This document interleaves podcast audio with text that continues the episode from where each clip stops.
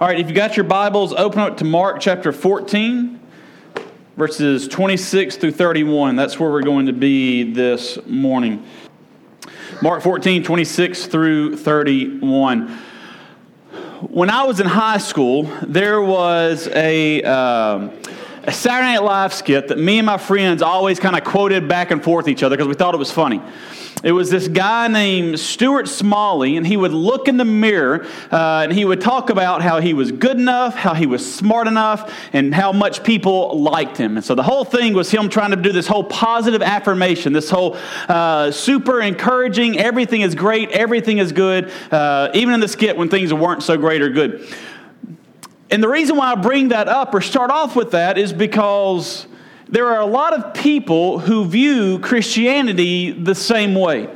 That the purpose of Christianity as a religion is for us to say, hey, uh, we are good people, and it's to build up our self esteem, it's to build up our self worth. And, and Christianity as a relationship is, or as a religion is all about this kind of rah, rah mentality. In fact, there's several ways that we even see this throughout Christianity or throughout um, Christendom, or kind of looking at Christianity as a whole, where people have kind of taken different things and kind of tried to turn Christianity solely into kind of a, a self worth. You're good enough. You're great enough. Let's make everyone happy. Let's build to success. Uh, God wants everyone to be successful type of religion. One of the best selling books in the last probably 10 years, if not longer than that, Christian books, uh, is a book by uh, Joel Osteen called Your Best Life Now. Now, even getting outside of all the theological issues that Joel Osteen has, the message of the book is you can have experience your best life now, but for Christians, the Bible tells us that our best life is, is yet to come. The Bible tells us to, to look towards heaven and to endure for God's, or for God's name and for God's glory what we go through on this earth. Now, that doesn't mean there aren't good things in this earth. There's not, doesn't mean that there's good things that we don't enjoy and that we have with us. But our best life is yet to come. There are athletes and others who have taken Philippians 4:13. Uh, if you can do all things through God who gives you strength, and that's kind of their mantra of I can score this touchdown, I can make this shot, I can win this Super Bowl, I can win this championship because God has given me the strength. That's what God wants me to do. God wants me to be successful. When in reality, that verse is not about us being successful, it's about us being content even when we have nothing. We also have seen the latest Bachelorette. Now, I don't watch The Bachelorette, so uh, y'all don't worry about that. But uh, the latest Bachelorette, I've seen this in the news. That's the only way I know about this. Um, if I were a stand up comedian, I would want Sam in the audience at every show. Uh, the, the latest Bachelorette has come out in interviews, talked about that she can live a lifestyle that is. Um, immoral and, and, and unethical and outside of God's standard, and God is okay with that because it makes her happy. And so there are some who have taken Christianity and kind of turned it into this kind of uh, rah rah, you're the greatest, you're the best, this is all about you, uh, God just wants you to be successful type of religion. And what we're going to see as we look in this passage this morning is that's just not, uh, not the case. We're going to look at a passage where Jesus tells his disciples, he doesn't tell them, hey, you're going to be successful, you are awesome. He tells them, hey, guys, you're about to fail. You're about to, to mess up big time. Peter, you're going to deny me three times. Jesus, uh, Judas has just left the 12 to go and um, betray Jesus, to go get the leaders, say, hey, I know where Jesus is going to be. Let's go get him so y'all can kill him. This is hours before the crucifixion. And Jesus doesn't take his disciples and bring them around and give them this big rah rah speech. In fact, Jesus says, Look, guys, you're about to hit the lowest point of your life. But also understand that as Jesus does that, he then follows it up with the greatest piece of hope that they will ever know. So let's look at Mark chapter 14, verses 26 through 31. We'll read the passage and then we'll um, pray and then just make our way back through the passage. All right, so remember uh, two weeks ago we looked at the, the Lord's Supper, how uh, God had, or Jesus had instituted the Lord's Supper. This was, uh, once again, this is hours before the, um, uh, the crucifixion. And then in verse 26, it says, When they had sung a hymn, they went out to the Mount of Olives. And Jesus said to them, You will all fall away. For it is written, I will strike the shepherd, and the sheep will be scattered. But after I am raised up, I will go before you to Galilee. Peter said to him, Even though they all fall away, I will not. And Jesus said to him, Truly I tell you, this very night, before the rooster crows twice, you will deny me three times. But he said emphatically, If I must die with you, I will not deny you. And they all said the same. Let's pray. Father God, we come before you now and thank you for this time that you've given us. We thank you for your word. Father God, I thank you for the honesty of your word, but also the hope of your word. And God, I pray that as we look at your truth this morning, God, that we would be confronted uh, with the reality of our own struggles, our own weaknesses, our own sin and temptation, God. We would also come out um, focusing on uh, the hope that is offered through Jesus Christ. Uh, Father God, I pray that you would uh, speak to our hearts, to our minds, God, to our souls, through your word, through the Holy Spirit, God, louder than my voice ever could. And God, that you would be glorified and, and that we would be changed. So in Jesus' name we do pray. Amen. All right. So the first thing that we see in verse 27 is that there is wisdom in understanding and admitting our sinfulness. So as they leave, they are making their way to the Mount of Olives. Jesus tells them, You will all fall away. Now, Jesus understands in a couple of hours, push is going to come to shove. Jesus understands in a couple of hours, maybe less than a couple hours, maybe an hour. Um, uh, Judas is going to come. He's going to give him that betrayer's kiss, and, and the, the soldiers are going to come and they're going to arrest Jesus. Jesus knows that at this moment, the disciples are going to flee. They're going to run away. They're ter- terrified for their own lives, and they flee and they bolt. So Jesus does not give them this raw, raw positive affirmation. Instead, he is very honest with them. He is very real with them. He is very genuine with them. Now, understand, Jesus is not trying to depress them. Jesus is not trying to discourage them. Jesus is not trying to, to make them turn into Eeyore from Winnie the Pooh and walk around and say, Woe is me. But Jesus wants them to understand the same thing that the Bible wants us to understand is that we are sinners. And no matter how good sometimes we think we are, no matter how strong we think we are, Peter says in the last verse, Look, if I've got to die, I'll die, but I'm not denying you. No matter how strong we think we are at times, we have to understand, and there is wisdom in this, in understanding that you and I are weak. We have weaknesses, we have temptations, we are not perfect. Paul the Apostle, Paul who planted churches all over. Uh, really where he was at, who planted all these new churches, who is responsible by God's grace and by God's leading to, to really take Christianity out among the Gentiles or the non Jews, to really see it spread. Paul says that he is the chief of sinners. Paul calls himself basically the worst of the worst. The Bible almost follows, or not almost, the Bible does follow suit. Romans 3.10 tells us that as it is written, none is righteous, no, not one. There is none of us that can rightly stand before God. All of us have sinned. Romans 3.23, for all have sinned and fall short of the glory of God. And then in 1 John 1 8, if we want to take this and say, hey, well, that's just talking about people who don't know Jesus, what about those who do? That's talking about both, but 1 John 1 8, John is writing to believers. He says, If we say we have no sin, we deceive ourselves and the truth is not in us. And even though I don't have this verse up on the screen or on your sheet, two verses later in verse 10, he says, If we say we have no sin, we make God out to be a liar. All of us have sinned. And as human beings, as Christians, there is a wisdom to confessing or admitting or acknowledging that we are sinners. Two reasons why it's important to understand our sin and understand our weaknesses. One, our sin affects our relationship with God. In two ways, sin reflects or, or, or impacts or affects our relationship with God. The first is separation. Every human being is born separated from God. The Bible talks about how we've inherited the sin of Adam, but even if that wasn't the case, we have all sinned. We have all fallen short. We have all missed the mark.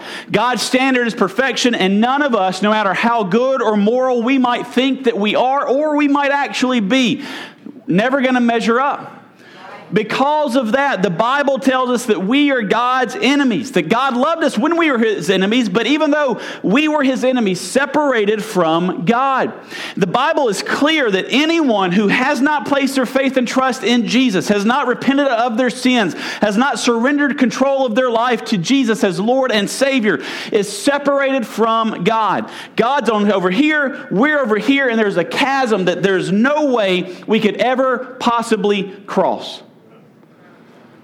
So sin affects our relationship with God through separation. Sin also affects our relationship to God by damaging uh, our intimacy with Him. When we become Christians, when we place our faith and trust in Jesus as our Lord and Savior, we are made the children of God. We go from being enemies of God to being adopted into God's family and to become His sons and daughters.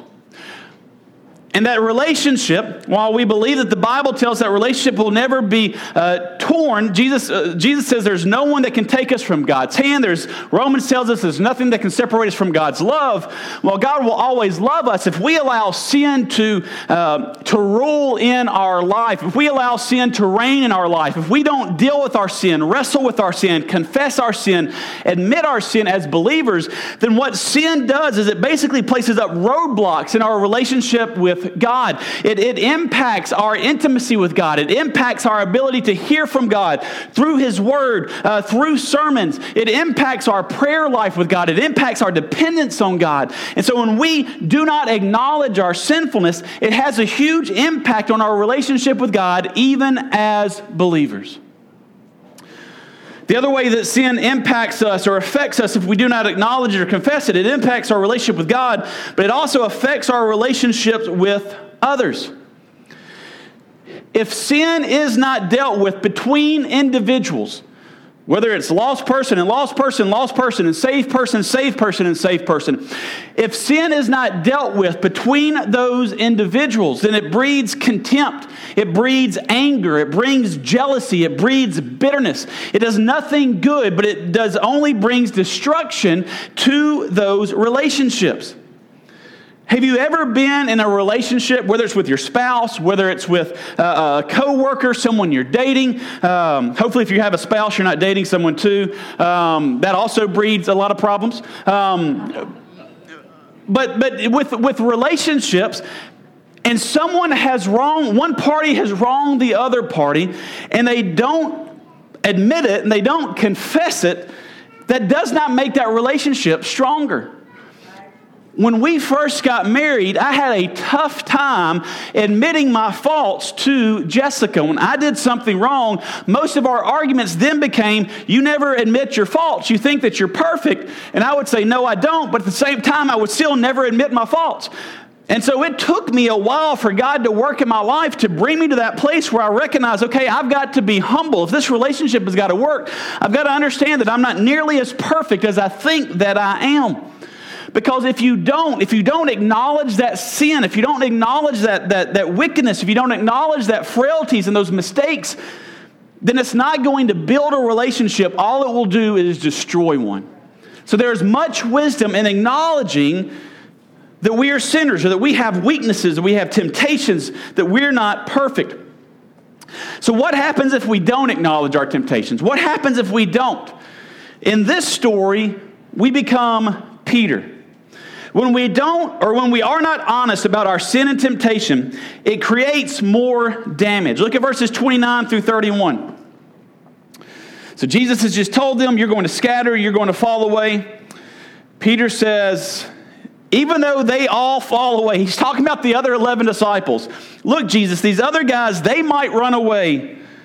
I will not. Jesus said to him, Truly I say to you, this very night, before the rooster crows twice, you will deny me three times. But he said emphatically, If I must die with you, I will not deny you. Now, Peter is emphatic. Peter is, there's no doubt in Peter's mind that he is not turning away from Jesus. Now, think about Peter. Peter is considered the mouthpiece of the disciples. Uh, we saw back in Mark chapter 8 what we kind of considered to be the, the turning point in this book that Peter was the one that said, You are the Christ, the Son of the living God. In the book of John, when um, Jesus teaches some hard things and the crowds all leave, Jesus looks at the disciples. He says, Are y'all going to leave too? Peter, Peter is the one who says, Where would we go? You alone have the words of life. Peter is the one who uh, saw Jesus on the water, walking on the water, and desperately wanted to get to him and trusted him and walked on the water. Peter saw the miracles. Peter was uh, one of the three disciples that was there when he raised, when Jesus raised Jairus' daughter. Peter was right there on the Mount of Transfiguration when Jesus kind of basically drops his human flesh, and you see the glory of God shining there. Peter was one of the three disciples that saw this. He saw things that no one else saw. He saw Jesus in a way that no one else did. He made proclamations about God or about Jesus Christ that no one else made.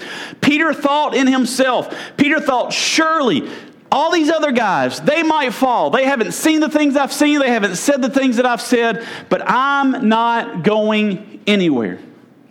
Jesus is the one that told him he would fall. He says, Nah, not going to happen. When we do not acknowledge our sin, when we do not acknowledge our weaknesses, that pride, that pride that comes with that, builds more, uh, steeper and farther fall for us. The other disciples, with the exception of John, John is the one disciple who stood with them, with Jesus.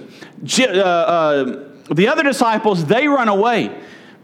Peter doesn't just run away, but Peter publicly and vocally, loudly denies that he knows Jesus. He denies uh, uh, who Jesus is. He even curses his name. Peter's fall was much farther than the rest of them because Peter's pride exalted him that much more because Peter refused to admit that he had faults. Peter refused to admit that he was a sinner. Peter refused to admit that, that the, even the potential of falling away was possibly in his realm of experience. And here's the reality that we have to understand there is no sin outside of our capabilities if we are not confessing and dealing with our sin. Understand, think of all the sins in the world. Think of anything that, that can come to your mind that you would call a sin. Think of the worst sins that you can even imagine. There is nothing outside of our capabilities of sin that we could not do if it's not for us trusting in God, depending on God. Once sin takes control, sin wants to take us as far deep down that dark hole as it possibly can. Listen to this passage in 1 Corinthians chapter 10, 12 and 13. It should be on your sheet and the screen. It says, Therefore, let not anyone who thinks that he stands take heed lest he fall. Therefore, I'm sorry, I think I misread that. Therefore, let anyone who thinks that he stands take heed lest he fall. No temptation has overtaken you that is not common to man. God is faithful, and He will not allow you to be tempted out or beyond your ability. But with, uh, but with the temptation, He will also provide the way of escape that you may be able to endure it. Now, there's several things in that passage. One, therefore, let anyone who thinks that he stands take heed lest he fall. If you think that you are too big for sin, if you think that you are too big for failure, if you think that you are too big for uh, falling short, get ready. Be careful because once we think that we're too great, that we're too good, that we're too moral, and we begin to uh, loosen up our protective reins and we begin to uh, let doors open that we typically wouldn't open in our life, and we're not protecting ourselves, we're not guarding ourselves, we're not depending on God, when we think that we're too big to fall, no one is too big to fall. That cliff is right in front of us. Not only that, but he says, No temptation has overtaken you that is not common to man. What he is saying here is every temptation that is available for mankind, that is common to man.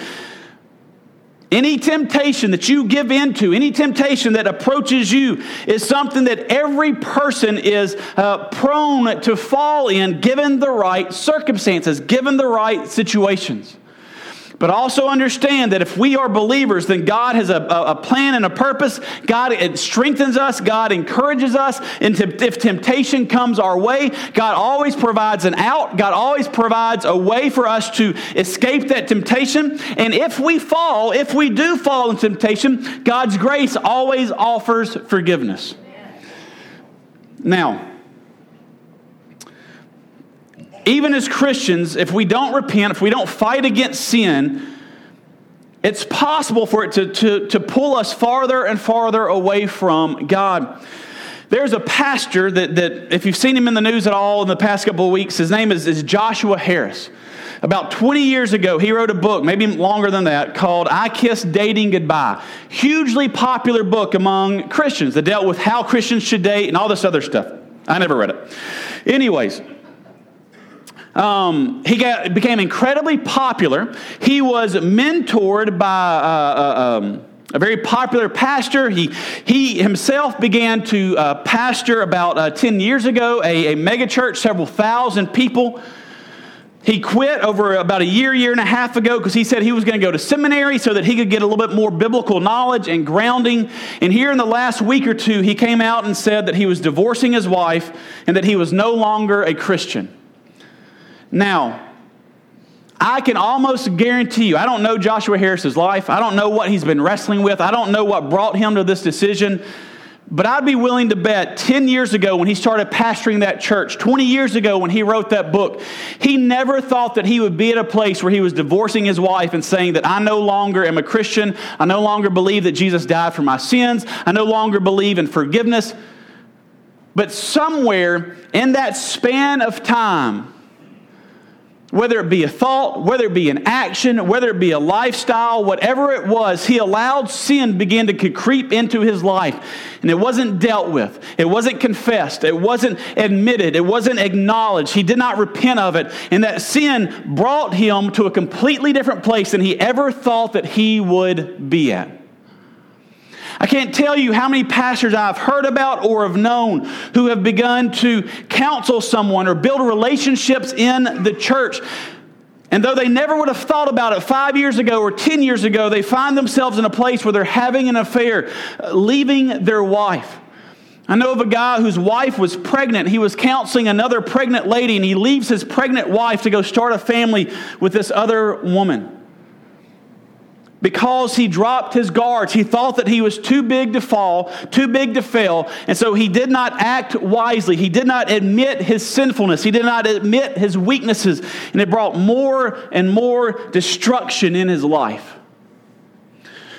One of the first things I did when I came to the church is, is I asked John to put in a window in my office door just so if it's ever closed, if anyone walks by, they can see anything that I'm doing, whether I'm in there with someone, if I'm by myself, everything is out in the open, so to speak.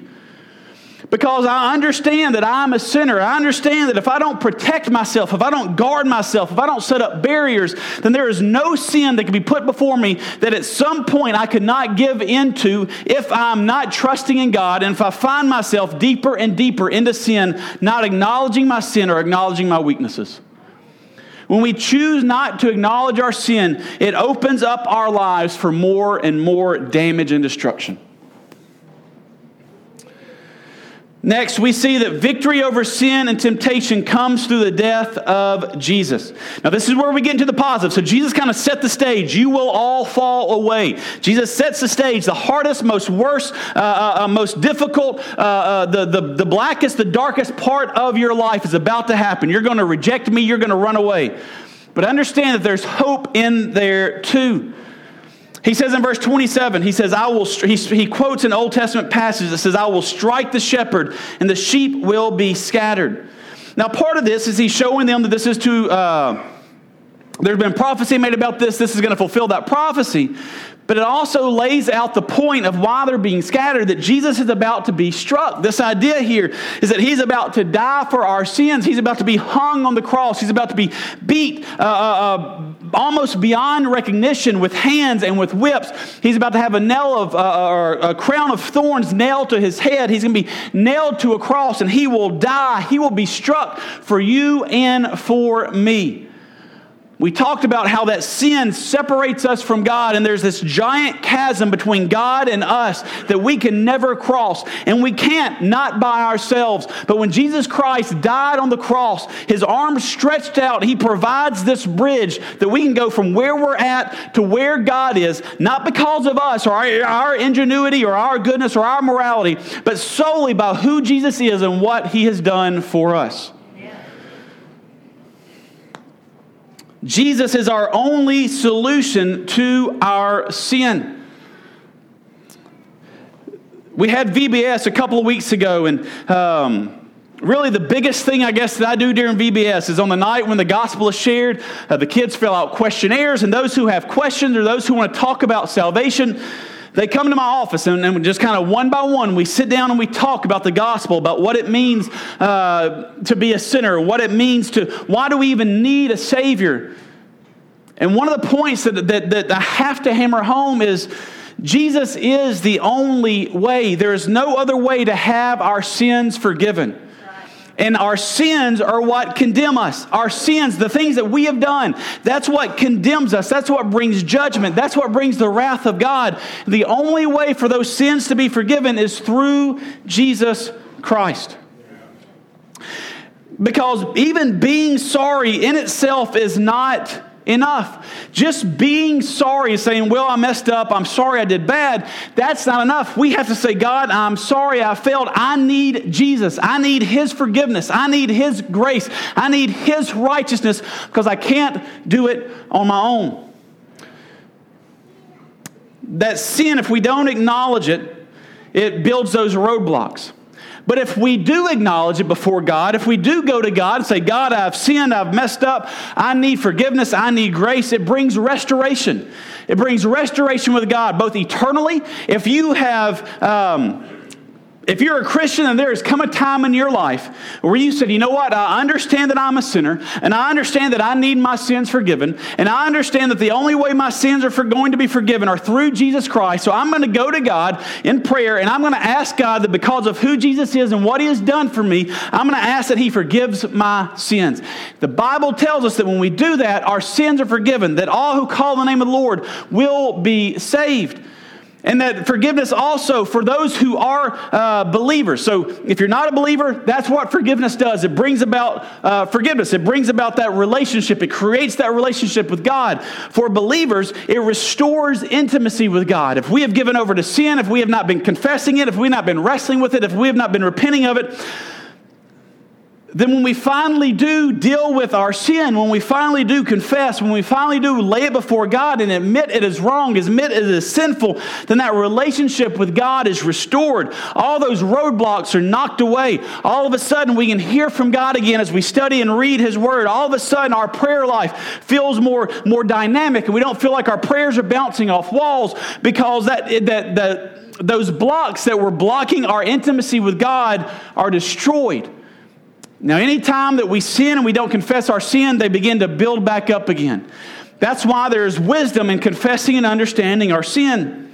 But not just with God, but if we want to fix relationships on this earth, there has to be confession.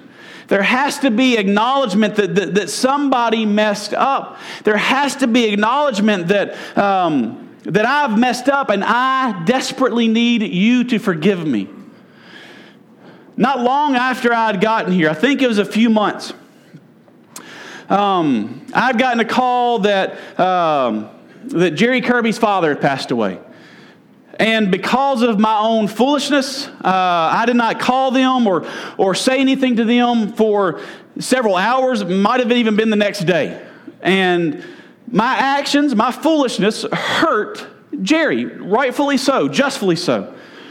And it damaged our relationship. And I had to go to Jerry and I had to apologize to Jerry uh, multiple times. Not that he didn't forgive me, but I apologized multiple times because I understood that what I did was wrong. What I did damaged our relationship.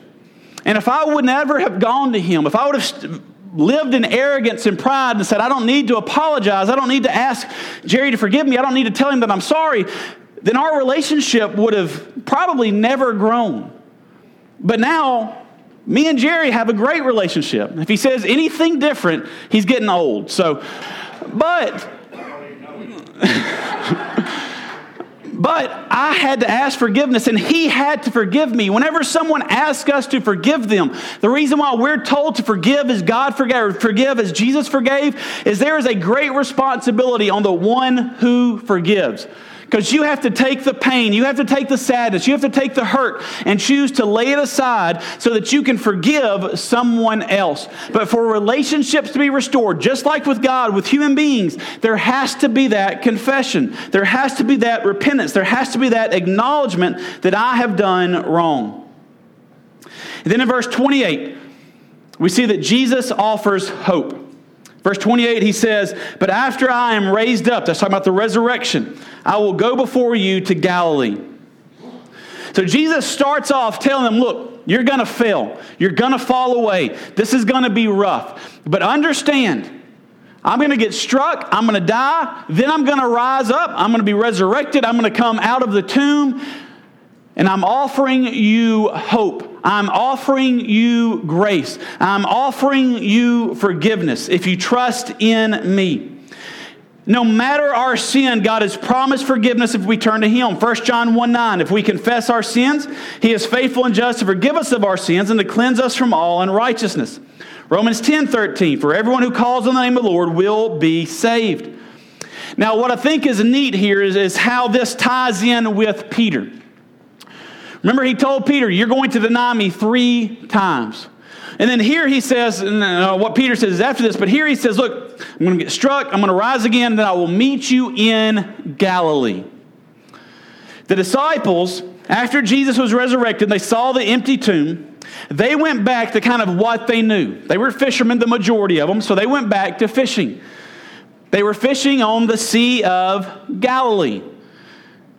And so in John, we see the story where they're fishing, and Jesus comes up and tells them to cast their nets because they haven't caught anything. And all of a sudden, they've got so many fish, it's weighing down the boats. And then after they get back to shore, Jesus is sitting down with them over that fire, and they're cooking that fish. And Jesus, three times, looks at Peter and says, Do you love me? Shepherd my sheep, watch over my sheep, lead my sheep. And you have this great picture of God's grace. You have this great picture of God's forgiveness.